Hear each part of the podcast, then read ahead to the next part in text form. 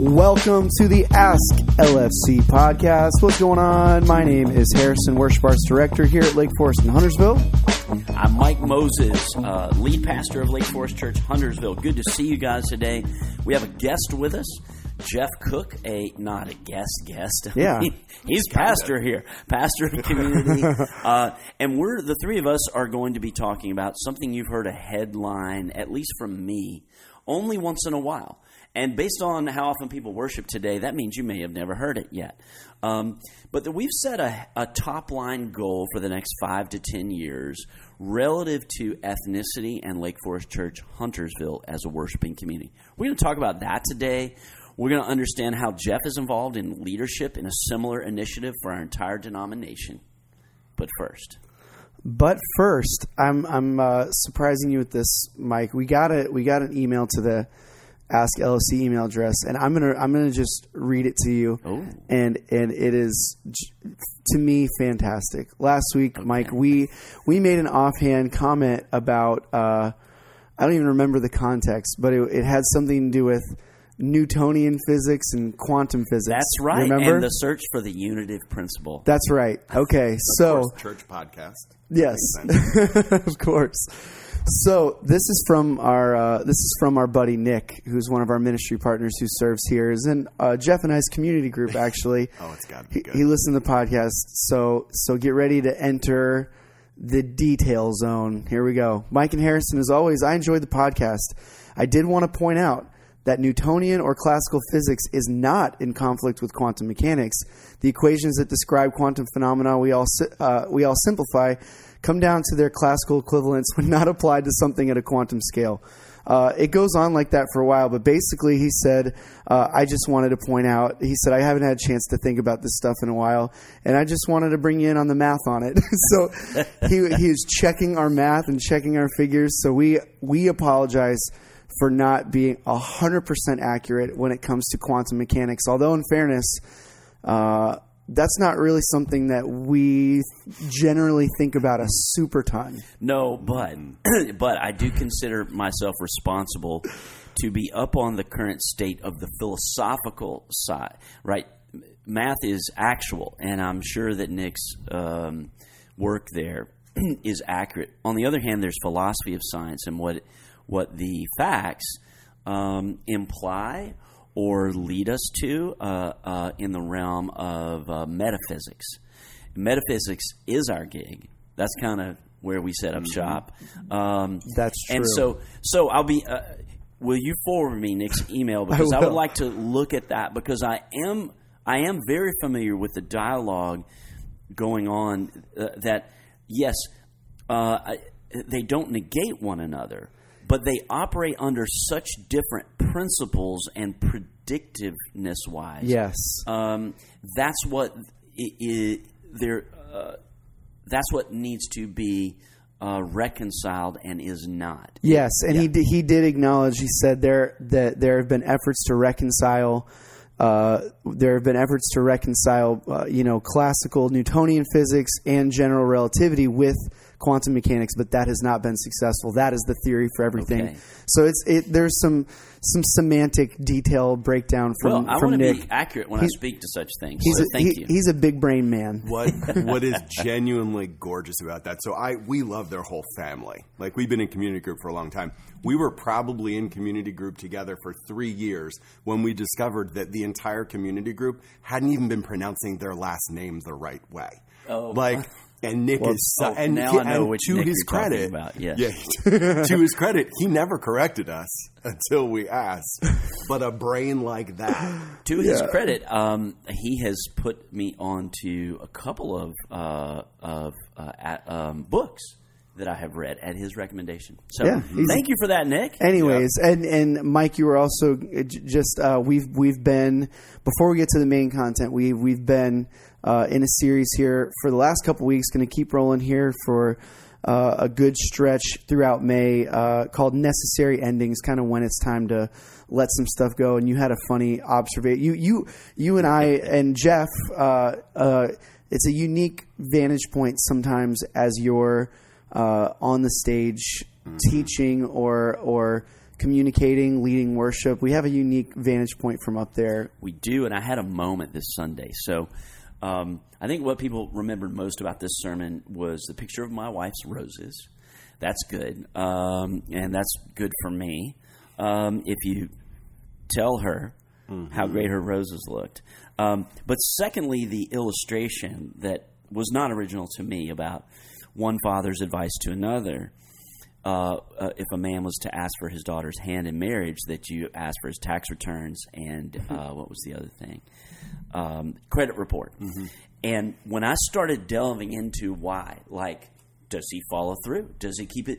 If he can't handle money, uh, your val- your daughter's more valuable. do you want her in chaos? You know, etc. There were, if I could have freeze framed, because I was very staccato in that moment. A ton of young couples sitting beside each other, a ton of like father daughters or maybe in law, you know, maybe a son in law in the same row as a father in law, just froze.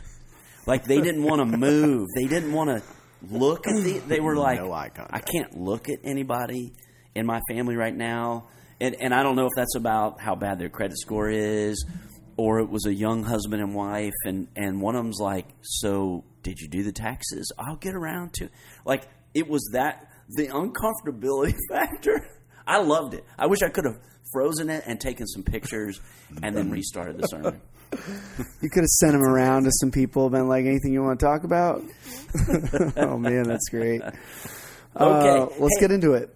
Let's get into it. Um, we have formulated as a church staff and elders, we have conversations, uh, particularly in recent years, about um, is it okay how lily white our worshiping congregation is on Sunday mornings? Because we just are.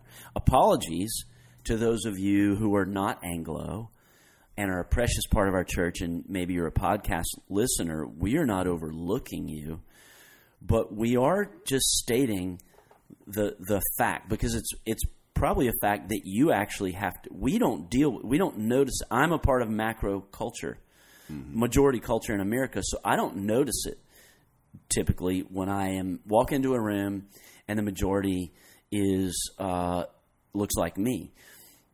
I understand that you probably do notice it if that's you, uh, and it's something you actually have to deal with. And I've even been told the uh, just the architecture and the way it's set up almost feels like white space. Um, uh, so we've been asking, what are the gospel imperatives around this? We we don't want to be um, trendy. We want to do want to do right things for wrong reasons. Um, and be, at the same time, our denomination has asked this question because Presbyterianism in America, with a, a lot of notable exceptions, has generally uh, served Anglo communities, and that's the case of our denomination mm-hmm. by and large. Very similar to how our percentage look on of ethnicity on a Sunday morning here at Lake Forest Huntersville. Um, and so we we've set a. I'll talk about why uh, in a little bit, but we've set a goal of uh, that over five to ten years, we would come to reflect the ethnic makeup on a Sunday morning of our zip code.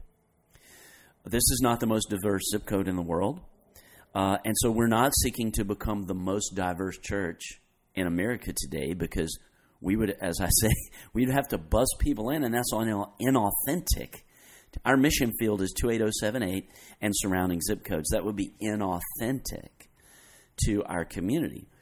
But right now, we're not fully authentic to our community because we do not reflect the the the demographics. There are increasingly international families who've immigrated here, uh, who may may not stand out.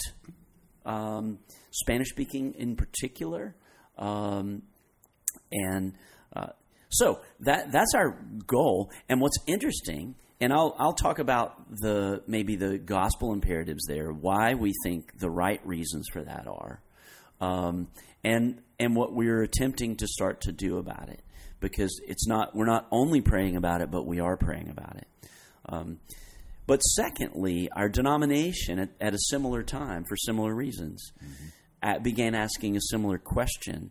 And actually, because of their, this was at, right after I moved out of denominational leadership.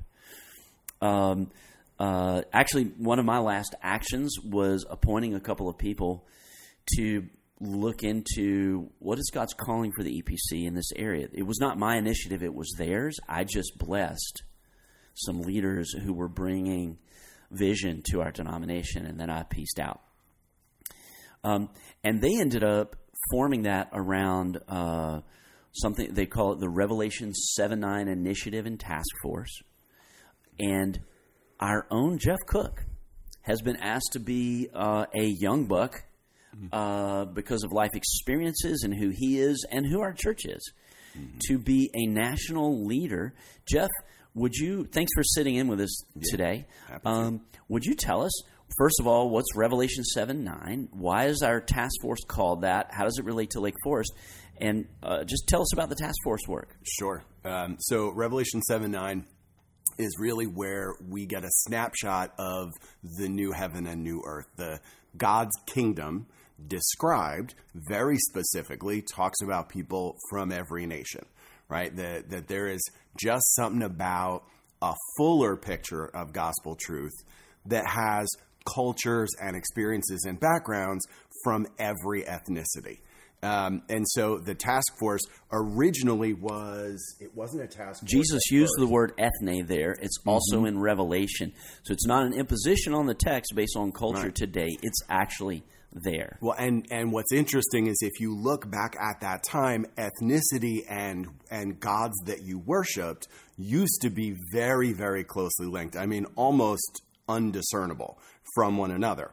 And so when you think about the unifying work of Jesus, bringing all peoples together, the fact that that includes every ethnicity like that that was a unique and incredible thing and recall the better you our listeners know the new testament the more you know that when jesus said that at the great commission hey go to all peoples ethne they're like what and the whole book of acts and every epistle of the apostle paul is dealing with how controversial how mind-blowing that mm-hmm. was to the jews who who they were the one people who they understood God said, "I'm the God of all people. I created mm-hmm. all." But they, but still conceptually, they were in that conceptual uh, mind frame that, but yet He's only for us. Mm-hmm. And the whole New Testament is that escape velocity, to go back to a term that Nick would understand. That's right. Um, uh, Holy Spirit escape velocity mm-hmm. that it really bursts out to every ethne. Yep.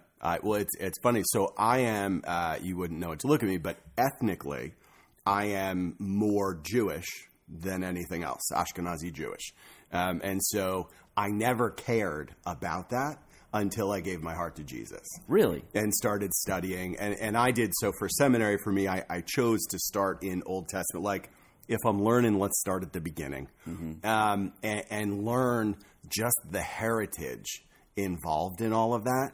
And so you begin to kind of understand in a weird way, like how the Jews at that time would feel about it. How, like, the idea of grace being extended to Gentiles, mm-hmm. right? If you were a, a God fearing Jew, that felt like a slippery slope. Like, oh no, what's going to happen mm-hmm. to our faith if we start letting these people in?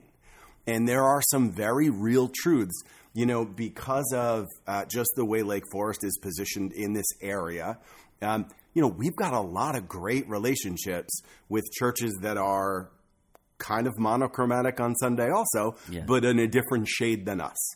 Um, hmm. And there, there are some cultural beauties that I've had a chance to get up close and witness in different ethnic environments. That man, I can't help but wish that we could enjoy that. Yeah. Right? And and recognizing there are things that that we bring to the table that others could probably really benefit from. Um, my first ministry role at a seminary was homeless ministry in New York. Um, it was mobile soup kitchen, and I ran three outreaches. One of them was in Chelsea and Manhattan, right in the fashion district. One of them was in the heart of Harlem, and one of them was in the South Bronx. And so, literally, every single week, I watched the gospel play out in a predominantly white environment, predominantly Hispanic environment, and predominantly African American ah, environment. I've never heard you state that uh, I- uh, that it- way. Interesting. It was some of the best training that wasn't really training that I mm-hmm. ever could ask for. Hmm. Um, and so, so I couldn't help but notice this fuller picture of the gospel. Hmm. And that's not to say that that any one of those is wanting in some way, but if what we're striving for, if the desire is to represent something that is bigger than we are, something that is beyond our wildest imagination, why not imagine the fullest picture of the gospel? which was implanted in the early church in the first apostolic generation, and they're envisioned, as you said, fully poetically, but a literal snapshot of heaven. Um, painted right there. And so it, it is actually God's vision for his beloved community, the church, that um, has been a multicultural, multi ethnic, multinational, multilingual vision for 2,000 years. The church has done better and done worse at beginning to approximate that. Um, but it is not a response to things in our today, maybe for at least in recent Western history memory, culture actually culture secular culture values this. That has not been the case for very long. It, in fact, it's been the opposite. Tribalism has been to wipe out or dominate dominate the other ethnicity, the other language. Um, the Gospels run counter to that, and of course, we know in ourselves and in every culture, uh, we struggle for the gospel to really redeem ourselves and our engage. We, we hold on to false idols, and that's been one of the primary ones for 2,000 years, is this tribalistic thing. But it's kind of cool today that this gospel vision actually runs along with culture. There's some cultural idols, too, that are unhealthy when it comes to these things. Um, can you, t- so, biblical reason number one, and, and I'll just have a second main one biblical reason number one for us at Lake Forest Huntersville. Why is this a worthy goal? That over in five to ten years we would reflect the ethnicity of our zip code, because that's the future of the church, mm-hmm. and all in our Christian ethics, in the way we treat people, in our proclamation, we're pulling the future kingdom into the present, displaying the beauty of the gospel of grace of Jesus Christ and his community. And so, why wouldn't we pull that one into the present? Tell us about the content and the work, and Sure. just pull back the curtains a little Yep. bit on the Revelation 7 9 task force nationally in the EPC. Sure. So we are uh, this movement. I would say is about four years in at this point, and, and there was a lot of upfront diagnostic time, just listening and learning and hearing. Um, and we're at a place now where we've kind of determined that that if there are churches in our denomination that have the same recognition Lake Forest Huntersville does, that hey, we we would really like to broaden and expand, not in an inauthentic way, but like genuinely um, that there are uh, about 19 of us on the task force. Whoa. We function in coaching groups um, of four or five. And so we will partner with a specific church. Um, and there is a process that we kind of walk through them with them. We just finally wrapped up development of and training on an actual psychometric tool, like uh, hardcore psy- psychology statistics, deep, deep Myers Briggs level Wow. tool. That's because Um, we're Presbyterians. Yeah. Paul. Oh yes. Right. Um, that that we're going to be able to walk through with people, and that because this is what you start to realize ideologically, to have a desire to be more uh, ethnically diverse isn't hard, but but desire and willingness are two very different things.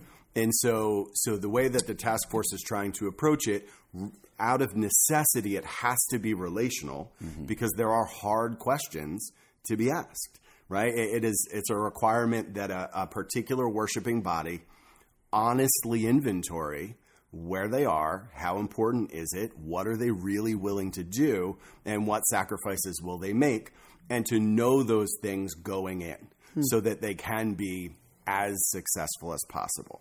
Um, we're on the front end. There are, I want to say, four, might be five churches that have begun this process and are and are midstream. But but as we've been saying, this is, I mean, it's a multi-year, maybe even decade-long Yeah. goal, especially for a worshiping body that's already enmeshed in what they're currently doing and that's healthy, right? It's not like they're broken and you're going in to fix anything. So it is a whole lot of give up good to get best. And that's a hard thing to do. It is, and one thing that brought this up was uh, for a while I wanted our listeners to hear from you on this denominational work, um, and because these are really first followers and leaders at Lake Forest who dial into this podcast, and they care more than their your average bear about where we're headed, um, and they're leaned in, and so. Um, but this was also occasioned. I have a monthly conference call with two long-term pastor buddies we we met as couples in January of 1997 at Church Planters Assessment. We were young ministers trying to decide were, was God calling us to be a church planting couple in the EPC, and we all happened to be at the same retreat, which is an assessment of is your does your giftedness flow in the direction of spiritual entrepreneurship kind of thing. And all three couples, we sat at dinner the first night. Really? You think you're starting a church in Richmond? Well, we're starting a church in Winston Salem, Louisville. Oh, we're we're not sure where, but we're thinking Raleigh or Charlotte. That's me. Um, we're hoping. We're asking the Lord. Well, that was '97. Twenty-five years later, David, David, and I continue to have a monthly first Wednesday of every month conference call, four to five o'clock in the afternoon. Just sometimes it's only about our lives. Our churches have tracked in their growth and their stages of growth. Our fir- y'all, this is crazy. First of all, you know that a lot of church plants never survive. Very few ever grow over 200 people. Mm-hmm. All three of our churches have grown, you know, into the thousands. We were all building our first building within an 18 month window. And check this out: the price tag was within. Uh, I'm not going to remember exactly. The price tag for each of our three first phase of buildings was within 200, 250 thousand dollars of each other. I mean, this, is weird. So, like, how could we give up these friendships because there's something there? Yesterday, David Dwight, founding pastor, uh, uh, along with Pete Boel of Hope EPC Church in Richmond, we're good friends with them. We sometimes have Nicole Unice, who was on their staff, uh, um, speak here. Um, he just brought up, hey, what are you guys? We're talking about this at elders and staff level, and we don't have it figured out. But we're re- are you guys talking about? And we found out all three of our churches are at the level that Lake Forest Huntersville is. Um, and and for example, I'm trying to hold us accountable. I- Somebody said to me, "Oh, we started a Spanish speaking church, and then this winter." Pastor Terrell, who's African American, started a multi ethnic church in the university city. Is that so we can say we're diverse now? like, no. Uh, it's number one, it's just the communities we were called to plant in demanded that. But number two, and it's beautiful that our family of churches is diverse this way.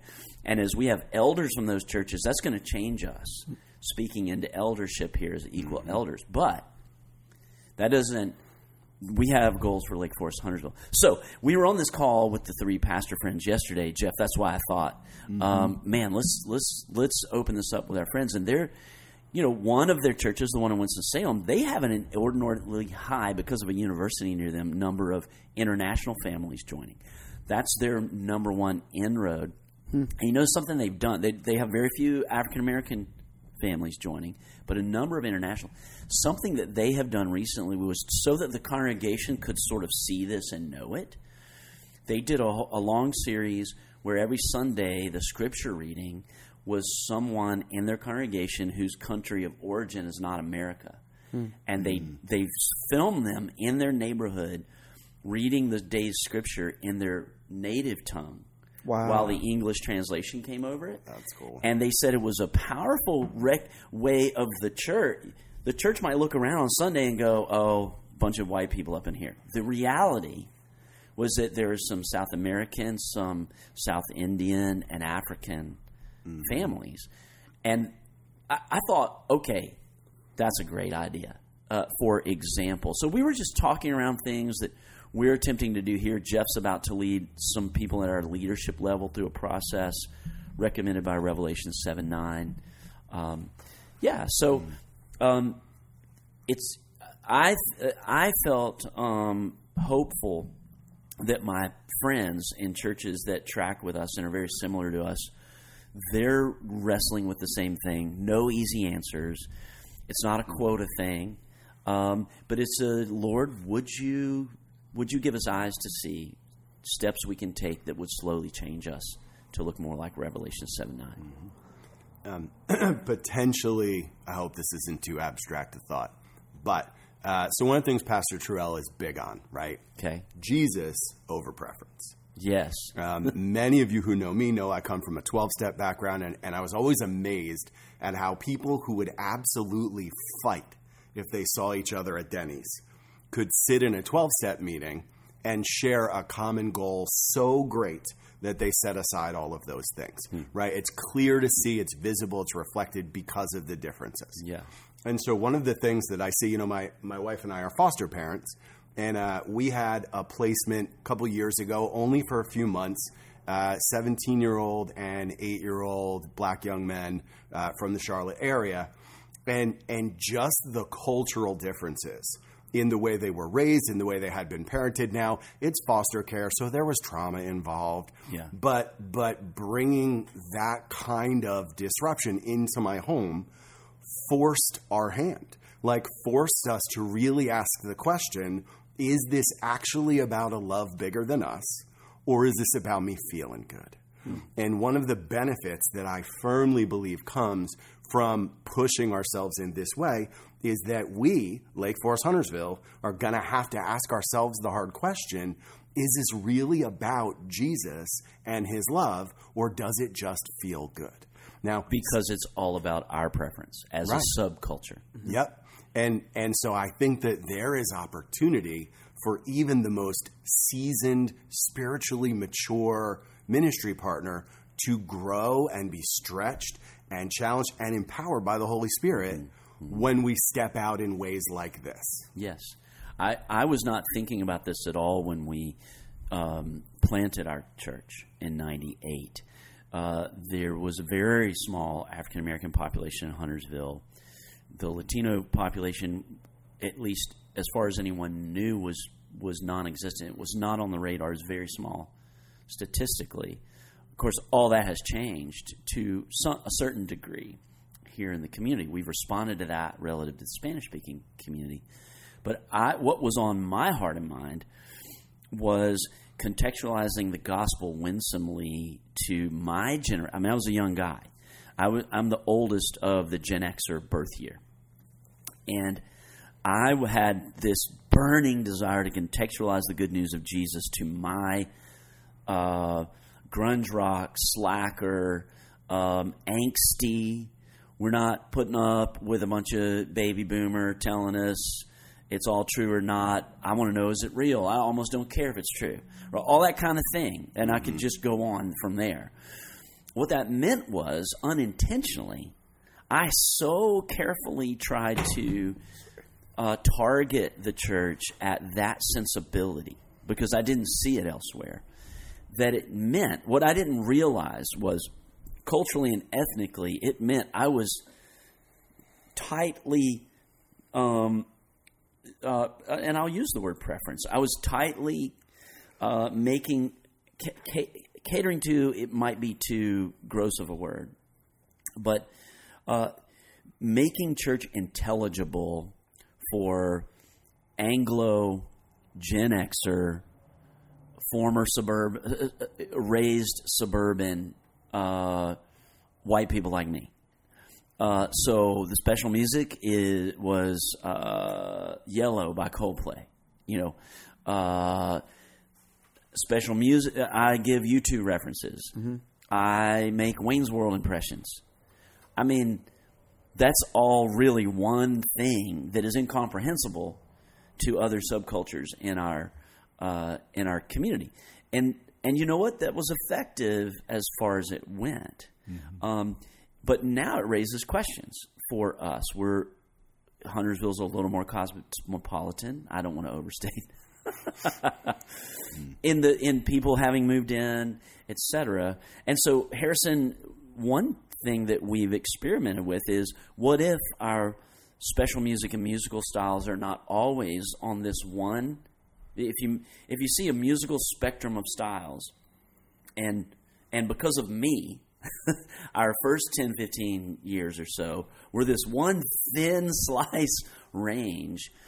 And so tell us some of even the thinking while Terrell was on our staff before planning U City. We took a risk last Easter and decided to have um, I don't know what you would call it R and B or, or almost hip hop special music musical style there on our outdoor service.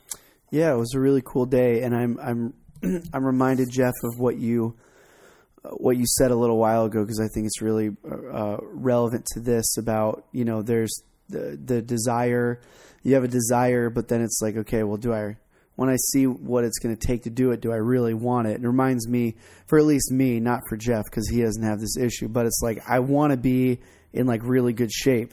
Okay, do I actually want to exercise? Like, right. do I want to do the stuff to like make that happen?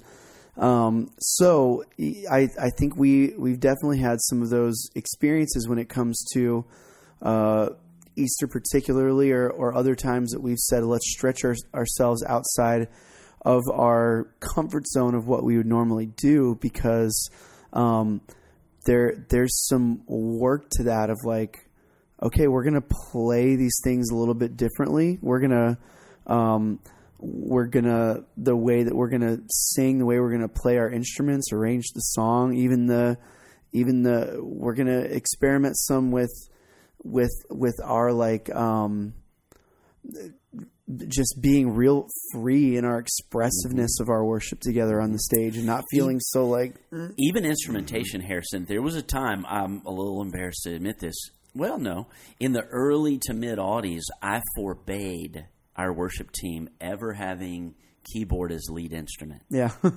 Because to me it evoked what today we would call contemporary worship. Yes. don't ever call our worship today contemporary. You can call it modern whatever you want Contemporary to me is frozen in time. Mm-hmm. 80s, early 90s, keyboard driven, every worship team member with matching pastel shirts. Mm-hmm. I forbade that. I literally, like, I called somebody in my office once. Um, hey, how come the keys let out on that song? Uh, yeah, I can actually, I have that gear. um, and we've reversed that now mm-hmm. because actually that's more of a world sound it's certainly more of an urban sound. And so that's an, that's something that we have reversed. You've engineered that. There's way more keys are leading. They're behind, they're behind me when one of us prays, etc. Mm-hmm. Yep. And then secondly, what you're saying is, and I'll say this bluntly to our listeners: every time you experiment with a greater expressiveness during the worship event with your people, every time you move a little bit more, you are creating a safer environment that feels more um, culturally appropriate to non Anglos to mm-hmm. go, oh, mm-hmm. I could fit in here, um, as opposed to uh, the opposite. And so, Harrison, yeah. you and our team have been, Aaron Maynor has been in on this goal setting. You've actually been, you actually have specific goals to lead our congregation to be more free. And it's it's hitting two of our macro multi-year goals. One is to grow in freedom in the Holy Spirit and experience of the Holy Spirit. But two is to feel more culturally um, what's the right word? Um, uh, uh, approachable, maybe, yeah. maybe, yeah. Like mm-hmm. you hmm. said, it's where I, I think I think I've realized on on the end of what we're doing from the stage is uh, we we want to create a worship experience where um, people who are not uh, majority culture majority ethnicity folks can walk in and also feel comfortable or feel like I could belong here. I could see myself here. It's not. This is not just designed uh, for one kind of person from a very specific background. Um, so yeah, I mean, we've definitely been trying to open those gates a little bit so that when we have uh, different kinds of people walk in, that that that they can be like, yeah, this is okay. This is kind of for me too, and it says a lot right out of the gate. Um, it's kind of like a. th- That's why it's so important to us. You talked, to Michael, earlier about our, our zip code. Um, for you guys listening to this, that really that really is uh, our target as much as anything because anything uh, anything beyond that almost feels a little uh, disingenuous is the wrong word as a goal but we want to be realistic and just say like look we want we want our church to look like our kids classrooms to look like when you walk into Publix when you we want it to Correct. to feel just like that. And, and you go into any one of our kids' public school classrooms, it's you know the that's a, div- a diverse group. Um, Yes. We want our church to At least ten percent, Yeah. probably in most classrooms. yeah, and we want our we want Lake Forest to feel like that because that is what every other space in our community feels like. It's the mission field we're in. Uh, that brings me to uh, one of the most incisive comments one of my pastor friends said yesterday when we were on the call. And then, Jeff, maybe we'll just have you close us out on anything else you want to uh, share from the denominational perspective or Lake Forest. Um, so, David and David and I were saying, so what is what are legitimate goals in this area, and what are illegitimate? Um, and David Beatty, who pastors River Oaks Community EPC in Winston-Salem in the Lewisville area, he said the number one reason for doing this is evangelism to younger generations. It is a, it makes to them, Harrison, to your point, who are in diverse environments. They're living in the America that is today and not yesterday, and they value it. Um, uh, it for them to walk into our church and it be completely the opposite of that calls into question the authenticity of the gospel for those who are already Christians. Like, is something wrong with my faith? I, I know what the Bible says, but it's not actually being done here. It doesn't look like it. And for those who are not believers, would would be off-putting again to younger generations. And so, it's uh, as as I maybe have put it, it is one of the primary missional tip of the spears. I think uh, to authenticate the gospel to younger generations. So. Uh, so Revelation seven nine is where we're headed. So it's pulling future into the present, which is what we do. We're supposed to do with the gospel anyway, and uh, it's authentic to the gospel for younger generations. Are are our two main motivations? Um, and I, I will just say, so I have been here long enough to know us well, but not so long that I drank all the Kool Aid. And so I feel like I have a fairly good objective perspective on who we are. Also, the, the denominational task force lets me behind the veil at a lot of churches, previous ministry experience, um, and, and Lake Forest, Huntersville in particular. Hear me when I tell you this. Um, you are a purple unicorn special place. um, there is a warmth, uh, an openness, a desire to just love people and lead them to Jesus that pervades our people in a way that is uncommonly high. Um, and so, something that I am regularly saying, and I hope really encapsulates what one of the real benefits will be long term, uh, even though there'll be some sacrifice, is when somebody walks in this place, we want them to feel as welcome as they are. And I know how Everybody welcome drink. If you're playing are. a drinking game, drink every time Jeff says that. I'm drinking some coffee right now. yeah, make sure it's non-alcoholic. I love it when you say that. um, but but so really that's so that's that's for me that's the heartbeat is I want the rest of our community to know about you what I do. Well, we just wanted to have that conversation and bring you in on it. Um, there will be some appropriate times to have the congregation with the conversation with the whole congregation, but really, this is like below the waterline prayer leadership activity. My expectation is this will change very slowly until there's just enough tipping point for it to change faster. When that will be, who knows? Thanks for listening. We'll talk to you next week. See you guys.